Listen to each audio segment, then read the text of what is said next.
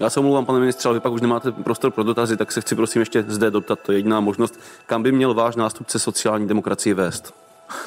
Zpátky do sněmovny. Děkuji. Ještě nějaké otázky? Česká levice se chce s novými lídry v čele pokoušet o návrat mezi parlamentní strany.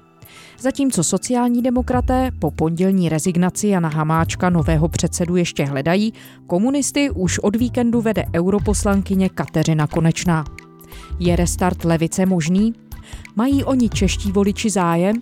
A kde vlastně ČSSD a KSČM udělali chybu? Je úterý 26. října. Tady je Lenka Kabrhelová a Vinohradská 12, zpravodajský podcast Českého rozhlasu. Dosluhující vicepremiér a ministr vnitra Hamáček oznámil na jednání předsednictva ČSSD rezignaci na funkci předsedy strany. Odstoupení z nejvyšší stranické pozice avizoval už poté, co sociální demokracie neuspěla před 2 týdny ve volbách a nedostala se do sněmovny. Na předsedkyni chce kandidovat končící ministryně práce a místopředsedkyně strany Jana Maláčová. Oznámila to už předsednictvu sociální demokracie. Novou předsedkyní KSČM bude europoslankyně Kateřina Konečná. Delegáti mimořádného sjezdu strany ji zvolili hned v prvním kole. Stane se tak historicky první ženou v čele komunistické strany. Po debaklu ve volbách před 2 týdny nebudou mít komunisté poprvé ve své historii zastoupení ve sněmovně. Dnešním výsledkem mimořádného sjezdu nejsou hádky a není žádné znechucení. Dnešním výsledkem mimořádného sjezdu je odhodlání. Poprat se o každý hlas levicového voliče zpět. Poprat se o to, aby KSČM zpátky získala svou důvěru, kterou z části ztratila, voliči nám to dali najevo. Patrik Eichler, novinář a komentátor a zástupce ředitele Masarykovy Demokratické akademie, která je blízká sociální demokracii. Dobrý den. Dobrý den. Pane Eichlere, vy se dlouhodobě zabýváte stavem české levice, která momentálně zcela chybí v poslanecké sněmovně. Hodně se o tom mluvilo v těch uplynulých 14 dnech od voleb. Dá se teď s tím lehkým odstupem už od výsledků voleb a od toho volebního dění říct, v jaké formě levice je? Je pouze na nějakém taktickém ústupu, anebo míří vstříc irelevanci, nebo možná dokonce tomu, že by mohla úplně zmizet? Levice má nezadatelné místo i na české politické scéně, i ve světě a já věřím, že nějaká forma levicové politické síly se vrátí i do poslanecké sněmovny.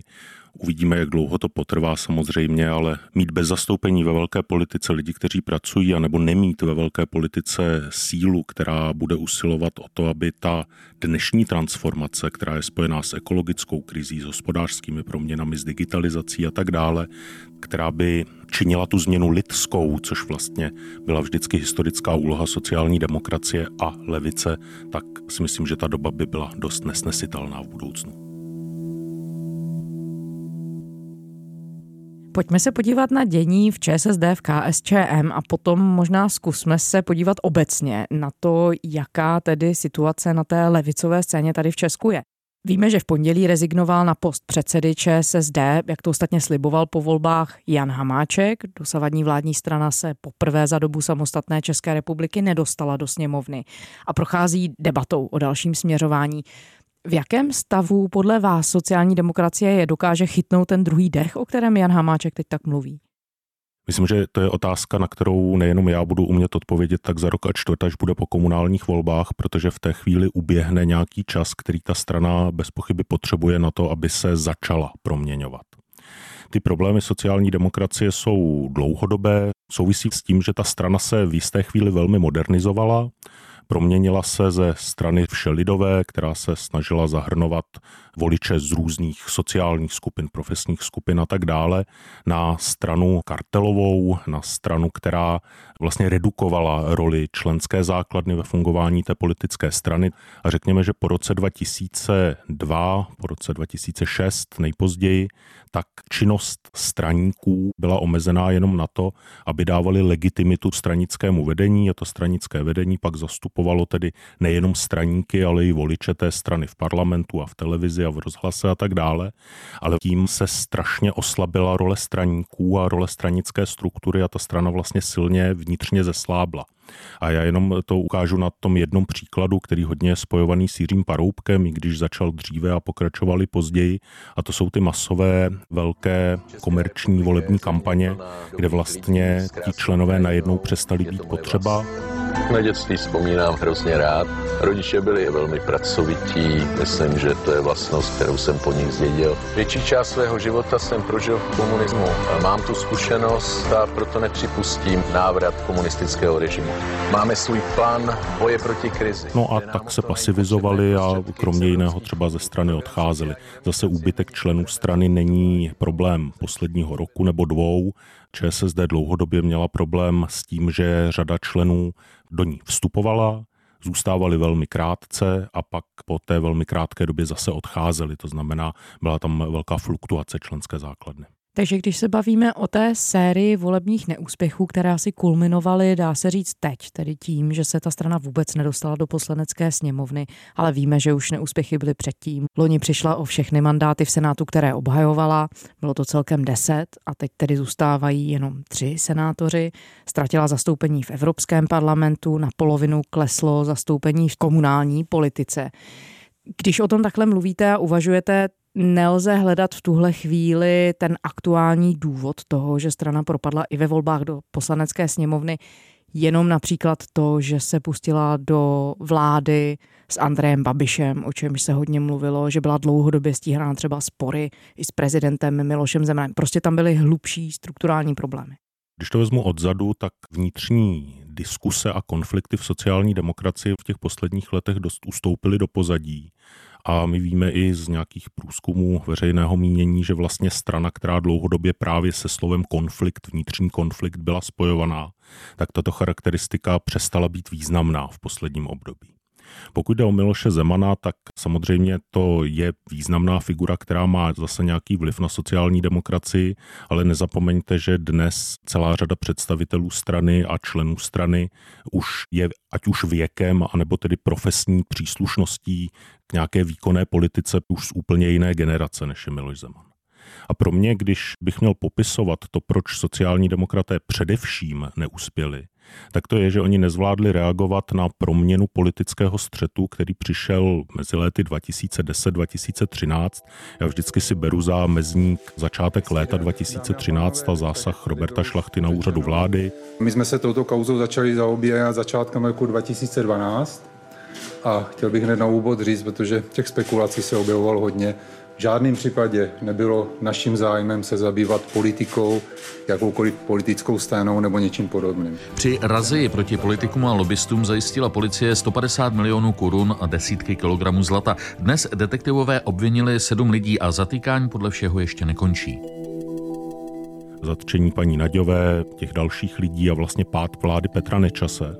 Protože to je takový velký symbolický mezník, kdy skončí po necelých 20 letech období, kdy hlavním tématem české politiky je levopravý střed. Chceme školné, nechceme školné, chceme privatizovat důchody, nechceme privatizovat důchody, venkoncem chceme církevní restituce, nechceme církevní restituce, anebo v zahraničních otázkách chceme uznat nezávislost Kosova, nechceme uznat nezávislost Kosova. Těch příkladů by se našla ještě celá řada. Tento konflikt, kdy my říkáme česká politická scéna, to byla ta tradiční doba, dvě velké strany, pravicová ODS, levicová sociální demokracie, tak lusknutím prstu končí někde mezi léty 2010-2013 a tím jediným tématem, podél kterého se štěpí ty jednotlivé politické strany, tak je otázka korupce a otázka vztahu k 90. letům, která jsou považována za období, ve kterém korupce zaútočila na český politický systém a v té či oné podobě ho ovládla.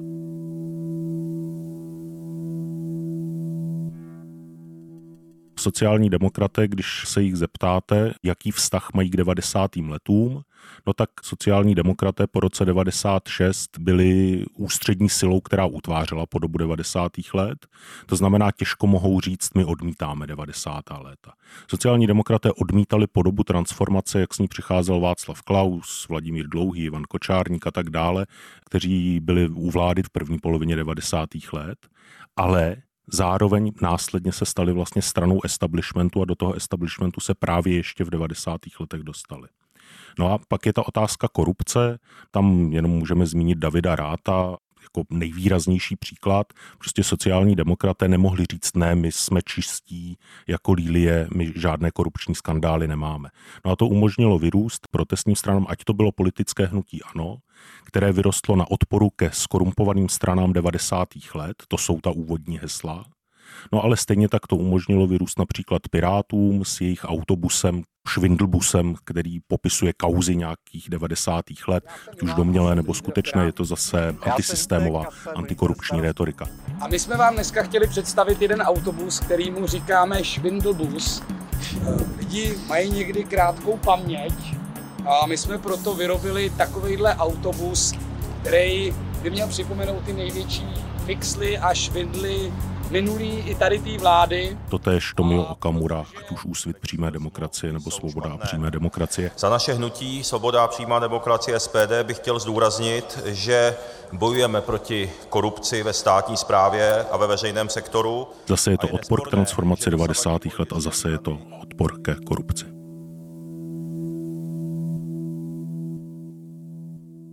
No ta debata o roli stran v 90. letech asi nutně musela přijít v nějakou fázi českého politického společenského života. Na druhou stranu dá se říct, že ty strany tak trochu zaspaly možnost posunout se k nějakým novým moderním tématům, která jsou definující pro 21. století. Ta debata nakolik vyplývala z reality českého politického života a nakolik možná byla trochu umělé dosazená tím, že chyběla odvaha třeba načnout témata, která by byla relevantní pro 21. století. Ten, kdo ustavil tu antikorupční rétoriku, to antikorupční téma, tak s velkou dávkou pravděpodobnosti byl Andrej Babiš, který už tehdy měl k dispozici velkou mediální sílu, velký prostor na veřejnosti a tak dále. On mohl určit směr. Tak já bych chtěl říct, že korupce je zlodějina. To je normálně kradení. A my uděláme proto maximum, aby skutečně jsme byli ty první, kteří začnou a kteří vás nepodvedou, protože náš národ byl tady podveden 100krát. A ten směr byl akceptován, což asi nějak odpovídá třeba i dlouhodobé nespokojenosti části veřejnosti se stavem politiky. A já možná bych to zkusil ukázat ještě zpátky na tom levopravém sporu, protože když se podíváme na vládu Mirka Topolánka, na vládu Petra Nečase, tak sociální demokraté sice vždycky říkali, my nechceme školné, nechceme církevní restituce, nechceme eskarty, nechceme privatizaci důchodů, nechceme něco jiného, ale ta pravicová většina velmi často, až třeba na to školné, tak ty ostatní věci prosadila. To znamená, sociální demokraté, v závorce za nimi komunisté, nedokázali ochránit svoji klientelu, které říkali, my vás zastupujeme v té velké politice a ochráníme vás.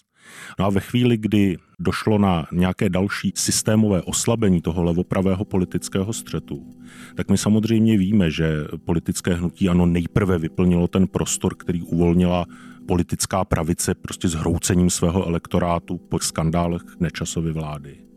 To umožnilo tam vstoupit pak s tou antikorupční agendou, protože ten symbol, to tak samozřejmě nebylo, ale v podstatě zatčení předsedy vlády, to byl tak velký symbol, že to umožnilo pootočit podobou toho politického konfliktu. A pokud se mají sociální demokraté, respektive komunisté, respektive nějaká strana, která bude s těmito tématy sociálními, progresivními a tak dále přicházet, no tak musí dojít k nějaké další proměně politického systému.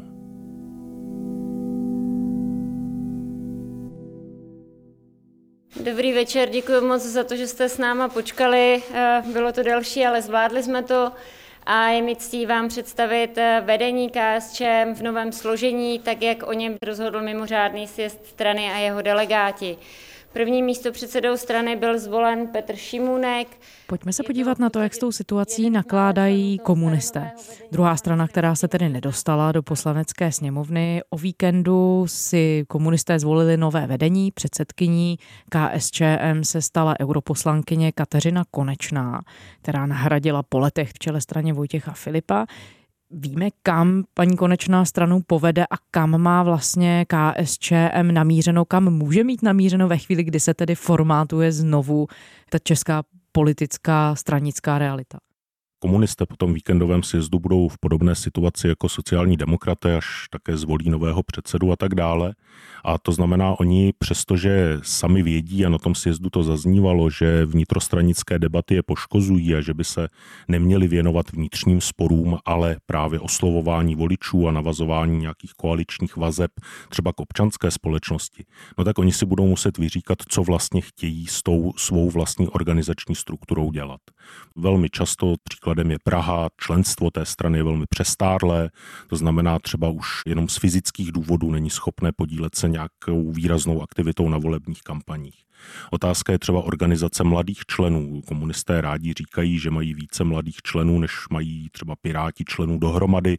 Velmi pravděpodobně to tak skutečně je, protože když máte 10 000 stranu, tak pořád, i kdybyste tam měla 10% mladých členů, tak holt vás je víc mladých, než mají například Piráti dohromady.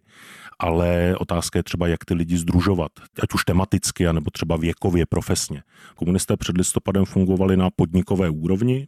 To znamená, bylo snadné říct, ano, tady železáři, nádražáci, zaměstnanci státního úřadu, určitě i zaměstnanci rozhlasu měli svou podnikovou organizaci KSČ, tak se scházejí na schůzích a něco tam dělají. To znamená, jsou to lidé s nějakým podobným sociálním profilem, podobnou profesní zkušeností, podobnými zájmy. No a ve chvíli, kdy byla zrušena možnost organizovat politické strany na podnikové úrovni, tak jste museli začít organizovat politické strany na územní úrovni, protože do sněmovny, městského zastupitelstva a tak dále kandidujete v nějakém jasně upraveném správním území. No ale to znamená, že přijde hutník, řidič rozvážkové služby a učitelka z mateřské školy a najednou máte lidi, kteří mají úplně rozdílné sociální zkušenosti, úplně jiné profesní zájmy a mají třeba výrazně odlišný věk. A to všechno vám vlastně velmi stěžuje ty lidi organizovat tak, aby vám to dávalo nějaké produktivní výstupy. Komunisté se tím zabývají velmi dlouho, už na sjezdech kolem roku 2007, tuším, tak uvažovali o zřízení okresních důvěrníků, kteří právě měli pomáhat při okresních výborech s tím tematickým organizováním té členské základny. Abyste totiž měli způsob, když se vám někdo přihlásí, ať je to student, ať je to senior, ať je to hutník nebo intelektuál, tak abyste ho vlastně mohli v té straně zařadit do nějaké skupiny, která je mu habitem podobná. A to je to, co komunisty čeká. Komunisté si zvolili nové vedení. Jejich šéfkou bude europoslankyně Kateřina Konečná. Je odhodlaná stranu vrátit do parlamentu, kde teď komunisté vůbec nejsou. My se jdeme poprat o každý hlas znova. My chceme spolupracovat s levicovými subjekty, organizacemi i hnutími, protože se domníváme, že teď není čas na to se štěpit, ale je nutné najít společnou cestu tak, abychom dokázali, že levicová politika v České republice nezůstane za hranicemi poslanecké sněmovny v příštím období. Předtím si ale KSČM bude muset utáhnout opasky. Volební neúspěch totiž znamená dramatický pokles příjmů. Přispět by podle usnesení strany měli exposlanci, kteří dostali odstupné ve výši 5 platů. KSČM loni od státu za mandáty dostala asi 92 milionů korun. Teď by podle exposlance Jiřího Dolejše měli komunisté dostat státní příspěvek 19 milionů korun a celkem za 4 roky pak 40 milionů korun. Kvůli úsporám chce Kateřina Konečná taky efektivněji využít budovu v centru Prahy v ulici Politických vězňů, kde KSČM sídlí. A vycházet nejspíš přestanou taky komunistické halonoviny. KSČM má teď přes 26 000 členů a má tak nejsilnější členskou základnu ze všech politických stran v Česku. Počet jejich členů ale stále klesá. Ještě v roce 1998 bylo komunistů 140 000, v roce 1992 dokonce přes 350 000.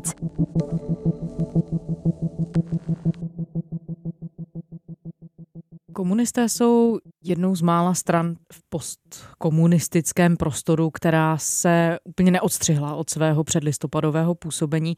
Není to brzda v tuhle chvíli, v roce 2021, ve chvíli, kdy ta strana uvažuje o nějakém novém zaměření, zacílení, o tom, že chce oslovovat mladé voliče? Je taková strana vůbec relevantní? Bych možná vykročil na sever k našim polským sousedům, kde existuje dnes strana, tedy která se jmenuje Nová levice, ale dlouhou dobu to byl postkomunistický svaz demokratické levice a v intelektuálním zázemí této strany SDL vzniklo taková příručka dějin polské levice a tam jsou věci, které se týkají první světové války, meziválečného období, druhoválečného odboje. A zároveň jsou tam třeba úspěchy sociální politiky, to znamená třeba likvidace negramotnosti, té opravdu velké chudoby na těch zemských periferiích. Je tam výstavba bytových domů, sídlišť, je tam průmyslová modernizace, která se odehrávala za toho takzvaného minulého režimu, to znamená za toho komunistického mocenského monopolu mezi druhou světovou válkou a začátkem 90. let. A oni se k tomu hlásí, protože říkají, ano, toto všechno je tradice levice. Oni berou to pozitivní z té tradice a vlastně říkají, ano, všechny tyto pozitivní věci jsou to, k čemu my se hlásíme. No a uvidíme, jestli komunisté v českém případě zvládnou takovouto myšlenkovou proměnu udělat. No, zároveň u KSČM asi by mohl kritik namítnout, že je otázka, jestli by to vůbec bylo důvěryhodné a legitimní od strany, která se nikdy neodřízla od své předchůdkyně, která se aktivně podílela i na likvidaci lidských životů, na ničení lidských osudů. Tak tam asi KSČM si bude muset zodpovědět ještě nějakou základní otázku toho, jestli se od toho chce více distancovat nebo ne, což jí bylo v minulosti často vyčítáno. Ono jí to bylo v minulosti často vyčítáno a Jiří Dolejš byl klasickou ukázkou toho přístupu, kdy říkal, ale přeci tady z 90. let jsou usnesení, která jasně říkají, my se distancujeme. A komunisté prošli vlastně jakoby velkou proměnou, kdy oni přestali se vnímat jako společenská avantgarda, vzdali se nároku na monopol, ať už politický, společenský, a vlastně stali se plně systémovou stranou nejpozději ve chvíli, kdy začali podporovat vládu Andreje Babiše. Samozřejmě, že komunisté v 50. letech se dopouštěli politických procesů a politických vražd. To velká část dnešních členů komunistické strany Čech a Moravy by vám potvrdila, odsouhlasila, asi by nebyli šťastní, ale prostě ty věci se děly historicky. Ale dneska, pokud Kateřina Konečná, europoslankyně, žena s mezinárodní zkušeností, žena, která má samozřejmě i přístup k té mezinárodní radikálně levicové debatě, ať jsou to debaty sociálního fóra, ať jsou to debaty strany tedy severské levice a zelených, té levicové platformy v Evropském parlamentu, no tak může přicházet s úplně jinými tématy a vlastně s úplně jiným habitem. To znamená, ta proměna KSČM směrem k oslovování nových členů, směrem k přibírání nových témat a směrem k nastolování vůbec nějakých témat do té veřejné debaty, tak ve chvíli, kdybychom si říkali, že byla volba mezi nějakým křídlem paní Aulické Jirovcové, paní Konečné, nějakým křídlem, řekněme, otevřenějším a nějakým křídlem konzervativnějším, no tak v případě, že paní Konečná se stala předsedkyní, tak ta cesta je otevřená mnohem šířeji, než kdyby vyhrál některý z jejich protikandidátů. V dubnu 2019 se prohlásila, že musíte vést třídní boj a zničit kapitalismus. To je pravda? Že jste to řekla? Ne, to byl zjednodušený titulek, pane redaktore, ale každopádně já bych byla strašně ráda, abychom už se tady k třídnímu boji nevraceli, abychom bojovali boj, který je dneska na ulicích o to, aby lidé měli elektřinu a měli teplo. To je boj, který já dneska vidím. Na to zničení kapitalismu, jestli je to pravda, že je to potřeba. Tak já si myslím, že kapitalismus rozhodně není posledním zřízením, které tady máme, protože prostě nemůže logicky vyhovovat. Kapitalismus je založený na penězích a nemůže logicky vyhovovat 90% společnosti. Vy jste narazil na témata, která v tuhle chvíli jsou relevantní pro voliče levicových stran, nejenom asi v České republice, ale obecně v Evropě. Témata, která otevírá globalizovanější svět, inovace, otázky, které se týkají životního prostředí a tak dál. Vidíte teď mezi politiky, kteří se pohybují na levici, ať už v ČSSD, nebo třeba v KSČM, nebo možná i v jiných stranách, politiky, kteří by měli zájem a ochotu tahle témata otevírat? Jistě je tam vidím a nakonec, když se podíváte do volebního programu ČSSD anebo i KSČM, tak celou řadu těch témat tam najdete a to není tak, že ten program by napsal předseda strany nebo nějaký jeden člověk a nadiktoval to zbytku té strany. To je práce nějakých stranických expertů, poslanců, bývalých poslanců. To znamená samozřejmě, že tam ty lidi najdete. Ale proč to nakonec nerezonovalo před volbami? Protože, co jsme slyšeli, byla častěji národovečtěji orientovaná retorika, která se hodně vymezovala i vůči Evropské unii. Jak to, že se to nepromítlo potom do té předvolební debaty? No, tak do té předvolební debaty se to nepromítlo, protože koalici Spolu se podařilo ustavit jako základní a jediné téma předvolební debaty, jestli je Andrej Babiš hodný člověk, anebo není. A v těch volbách prostě šlo o budoucnost Andreje Babiša, nešlo v nich o nic jiného. Ale viděli jsme, že sociální demokraté, když si vzpomenete na Janu Maláčovou, Matěje Stropnického, no tak koncem léta letošního roku tou návštěvou v jedné z těch severočeských firem, která pak byla medializována, dokázali na několik týdnů dostat do většího centra veřejné i mediální pozornosti otázku pracovních podmínek ve firmách. Já jsem si třeba jistý, že sociální demokraté byli tou politickou silou, která do volební kampaně dostala téma bydlení a problému s bydlením a vlastně přinutila ostatní strany, aby se také k tomu tématu nějakým způsobem vztáhly. To znamená, ona nějakým dílčím způsobem byla zastoupená ve veřejné debatě. Částečně si myslím, že to bylo třeba i nešťastné mediální rámování, kdy třeba debata o Green New Dealu, vlastně velkém modernizačním projektu, který předpokládá vznik nízkých stovek tisíc pracovních míst, třeba jenom ve stavebnictví, v rámci zateplování, úprav budov, instalace solárních panelů, tepelných čerpadel, čehokoliv dalšího, tak vlastně byla zúžena na to, jestli se budou tedy ve Škodovce v Mladé Boleslavi dál vyrábět naftová nebo benzínová auta, anebo jestli tedy my o tento primát přijdeme, jako kdyby to byl nějaký primát. A pak, když jenom vezmeme ty komunisty, komunisté byli vždycky silně národně orientovaní, také byly vždycky výrazně konzervativní stranou, to znamená antiněmecké tóny, antievropské tóny byly v kampaních komunistické strany, podobně jako v kampaních ODS třeba, ale tady jsme tedy na levici, tak byly přítomny v podstatě po celou polistopadovou historii. A když se tady mluví momentálně o tom, že tu možná může nebo nemusí začít probíhat nějaká rekonstrukce levice, ty strany ji slibují, ale otázka, jestli se to potom přeloží do té politické reality.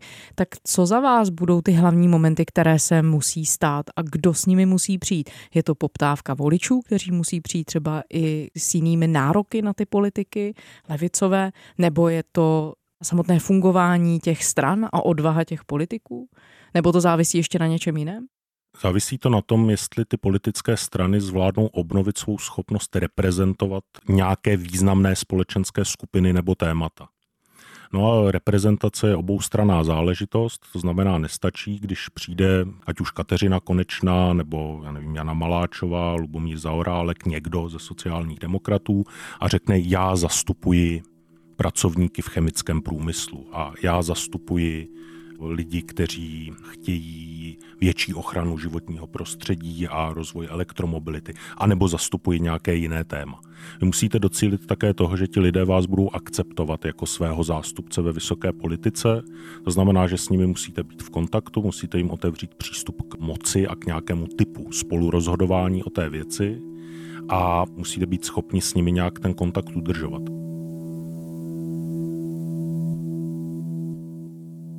No a teďka úkol i pro komunisty, i pro sociální demokraty je, aby dokázali zejména na okresní úrovni, protože nezapomeňme, že za rok jsou komunální volby, tak zejména na okresní úrovni vlastně najít nové koaliční partnery, a teďka tím nemyslím nové levicové politické strany, ale myslím lidi, kteří jsou ochotni se spojit a nechat se reprezentovat těmito dvěma politickými stranami levicovými a zároveň sebou nesou nějakou emancipační agendu. Protože vlastně to je ta charakteristika levicové politiky. Levicová politika je politika, která člověku umožňuje vyrůst, umožňuje využívat vlastní schopnosti, umožňuje mu dále se rozvíjet. To znamená, proto levicová politika není jen politikou sociálních transferů, ale politikou, která má umožňovat člověku zažívat svobodu jako reálnou možnost. Ne tedy svobodu cestovat přes hranice, protože nejsou víza, ale svobodu cestovat přes hranice, protože si to mohu dovolit, a nemusím řešit, jestli mám na jízdenku nebo na letenku, svobodu chodit do školy, která mi dává zhruba stejně kvalitní vzdělání jako dítěti z miliardářské rodiny, která bydlí někde přes kopec.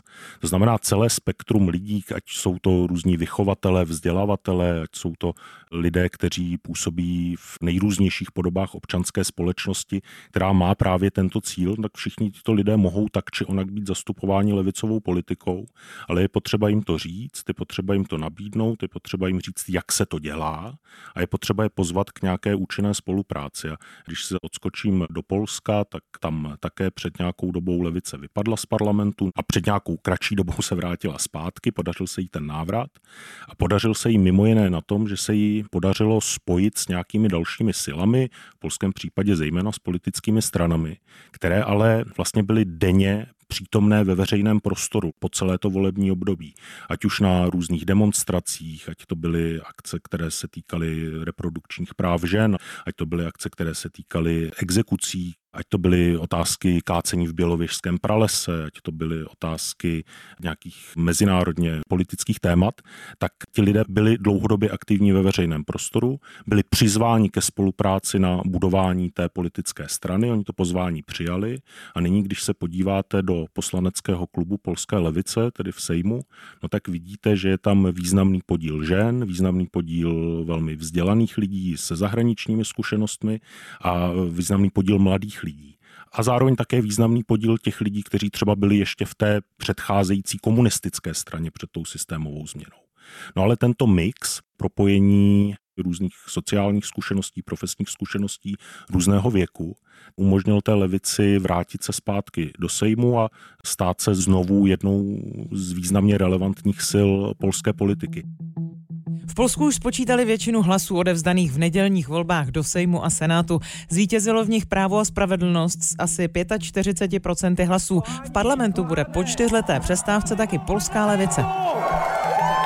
Wracamy tam, gdzie zawsze było miejsce polskiej lewicy, do świątyni demokracji, do polskiego parlamentu, po 4 lata. Státní volební komise oznámila, že po zpracování více než 90% odevzdaných hlasů získává nejvíce, téměř 45%, strana Právo a spravedlnost. Opoziční občanská koalice 26%, levice bezmála 12%, lidovci 9% a krajně pravicová konfederace téměř 7% hlasů. A je to vlastně tato proměna, kdy vy přivedete do politiky nové lidi s jinými sociálními zkušenostmi, no tak automaticky získáváte jiný jazyk, automaticky získáváte jinou akceptaci v jiných třeba věkových skupinách, sociálních skupinách, protože prostě když je vám o 20 let jinak než někomu jinému, tak se díváte na jiné filmy, čtete jiné knihy, hrajete jiné počítačové hry a tím pádem vlastně automaticky trochu jinak přemýšlíte.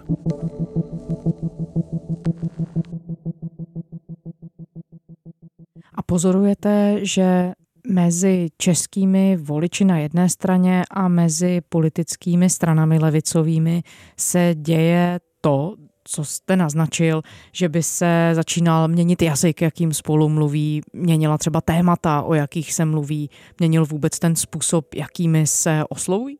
Myslím si, že to není v této chvíli ten případ, ale je to cesta, kterou je potřeba se vydat. A bych to možná zdvihl pro obě dvě ty strany jako takový malý varovný prst, protože za rok jsou komunální volby. V takovém běžném okresním městě potřebujete přes 30 lidí na kandidátku. A v takovém běžném okresním městě vy už dnes nemáte 30 lidí, kteří budou ochotní se na tu kandidátku napsat mezi svými členy. To znamená mnohem lepší cesta, než tam napsat příbuzné těch členů na tu kandidátku, aby byla plná, tak je právě vydat se touto cestou a oslovovat vlastně další aktéry, kteří by mohli se chtít být, cítit reprezentováni právě ať už ČSSD, ať už KSČM, anebo některou z těch dalších levicových stran, ale samozřejmě strana Budoucnost ani nekandidovala tedy v těch sněmovních volbách. Strana levice úhrnem dostala nějakých 600 hlasů, takže to jsou spíš takové efemérní pohyby než politické strany v této chvíli. Patrik Eichler, komentátor a zástupce ředitele Masarykovy Demokratické akademie blízké ČSSD. Děkujeme za rozhovor. Děkuji za pozvání, naslyšenou. A to je z úterní Vinohradské 12 vše. Děkujeme, že posloucháte. Kdykoliv se za námi vraťte na server iRozhlas.cz a také do všech podcastových aplikací. Pokud nás posloucháte rádi, ještě pořád nás můžete podpořit v anketě Křišťálová lupa. Hlasovat můžete až do konce tohoto týdne. Odkaz najdete na našem Instagramovém účtu a také na serveru iRozhlas.cz. A ještě naše adresa vinohradská12@rozhlas.cz. To byla Lenka Kabrhelová. Těším se zítra.